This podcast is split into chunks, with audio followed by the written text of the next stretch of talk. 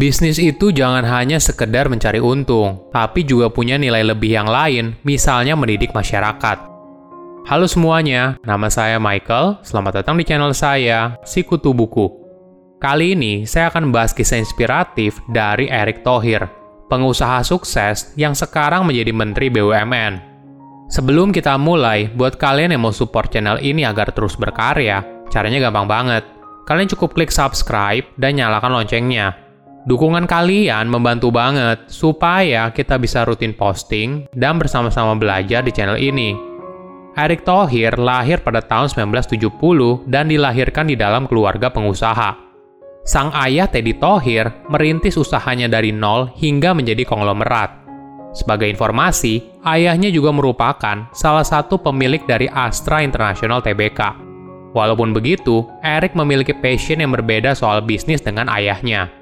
Erick pertama kali berbisnis ketika usianya 9 tahun. Saat itu, dia berjualan biji karet. Ide usaha ini muncul ketika suatu sore, dia dan teman-temannya melihat ada seorang bapak yang berjualan biji karet. Mereka lalu tersentuh dan kemudian memecahkan tabungan mereka masing-masing untuk membeli biji karet yang dijual oleh si bapak tersebut. Ketika dikumpulkan uangnya semua, mereka lalu berhasil membeli 1 karung biji karet. Sebagai informasi, pada era 90-an ada permainan tradisional bernama adu biji karet. Jadi, masing-masing pemain saling beradu biji karet 1 lawan 1. Ketika mereka kalah suit, maka biji karet lawan akan ditumbuk dengan telapak tangan hingga pecah. Jika biji karetnya pecah, maka kalah. Walaupun tujuan awalnya membeli biji karet untuk main, namun karena jumlahnya sangat banyak, Erick pun memberikan usul kepada teman-temannya untuk menjual sisa biji karet yang ada. Mereka lalu berkumpul di lapangan sepak bola dan berjualan di sana. Erick mengakui nalurinya dalam berbisnis mungkin terbentuk karena kedua orang tuanya yang memang merupakan pebisnis. Erick banyak menghabiskan waktu pendidikannya di Amerika Serikat.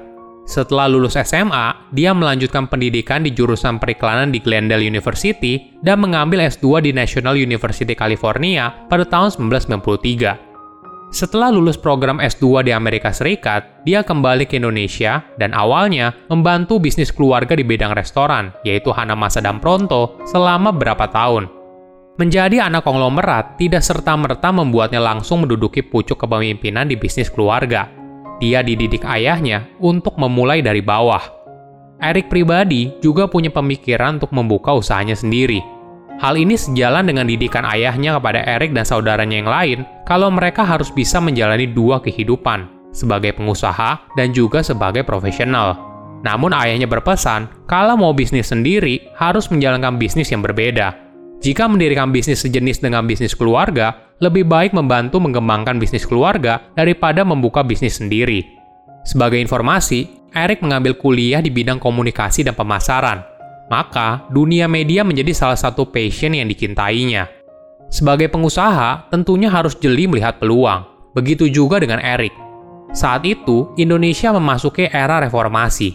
Jadi, swasta boleh menjalankan bisnis media dan tidak lagi dikuasai oleh pemerintah. Hal ini yang mendorong dia dan beberapa rekan semasa kuliahnya mendirikan bisnis media Mahaka Group. Pada tahun 2001, Erick membeli surat kabar Republika yang berada di ambang kebangkrutan.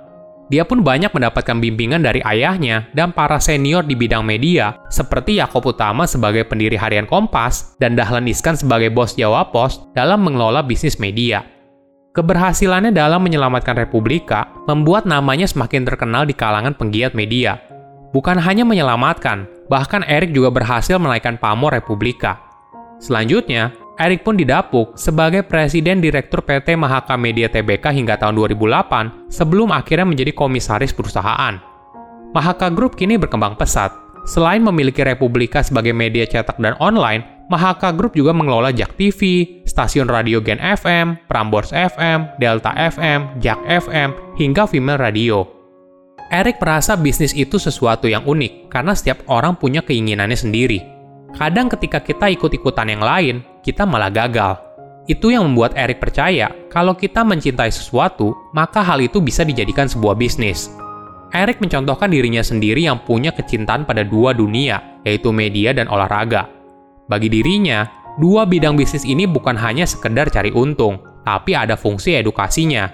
Misalnya, bisnis media yang memberikan edukasi kepada masyarakat dan menambah wawasan. Di sisi lain, bisnis di bidang olahraga juga ada edukasinya, yaitu dari sisi sportivitas. Erick sempat menarik perhatian Indonesia dan dunia saat dirinya menjadi orang Asia pertama yang memiliki saham mayoritas klub sepak bola asal Italia yaitu Inter Milan pada tahun 2013.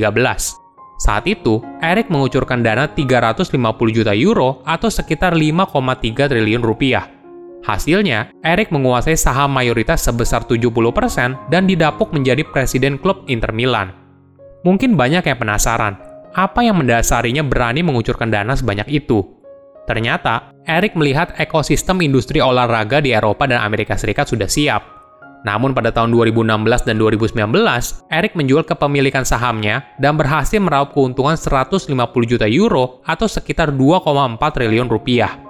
Dia menjelaskan, sebagai pengusaha ya wajar saja apabila melakukan jual-beli. Namun perlu diingat, sebelum melakukan penjualan, dia setidaknya sudah menunaikan janjinya saat awal membeli klub Inter Milan, seperti memperbaiki keuangan, termasuk hutang Inter Milan yang menggunung, memperbaiki cara pemasaran klubnya secara global, memperbaiki tim, dan yang terakhir, memastikan agar pembeli klub berikutnya punya visi-misi yang sama, yaitu komitmen untuk membesarkan Inter Milan. Tak hanya itu, pada tahun 2011, Erick juga pernah menjadi pemilik klub bola basket NBA Philadelphia 76ers. Bagi Erick, bisnis itu pasti ada resikonya. Kegagalan dalam bisnis itu jangan membuat kita terlena atau jatuh hingga tidak bisa bangkit. Ini merupakan perbedaan besar antara pengusaha dan profesional. Jika karyawan profesional biasanya lebih memilih suatu yang aman dan stabil, sedangkan pengusaha itu cenderung berani mengambil resiko. Namun tentu saja, di setiap resiko yang diambil punya potensi untuk gagal. Erick bercerita, dulu pada saat krisis ekonomi tahun 1998, perusahaan agensi periklanannya mengalami kerugian besar, karena saat itu tidak ada yang mau memasang iklan. Di era sekarang, bisnis medianya yaitu Mahaka Group harus mengambil pilihan sulit untuk menutup beberapa bisnis majalahnya, yaitu Golf Digest dan Parents, karena prospek kedepannya dinilai kurang baik sebagai dampak dari digitalisasi. Namun Erick menekankan, karyawan dari perusahaan yang ditutup lalu diberikan opsi untuk dipindahkan ke unit bisnis yang lain apabila mereka berminat. Di sela kesibukannya sebagai pengusaha, Erick juga mendapat amanah dari pemerintah untuk menjadi ketua Inasgok, badan pengelola Asian Games tahun 2018 yang digelar di Indonesia. Saat itu, Erick dinilai banyak pihak telah berhasil menyiapkan dan menggelar Asian Games. Hal ini terbukti dari meriahnya acara pembukaan dan penutupan yang menggunakan konsep menarik khususnya di kalangan anak muda.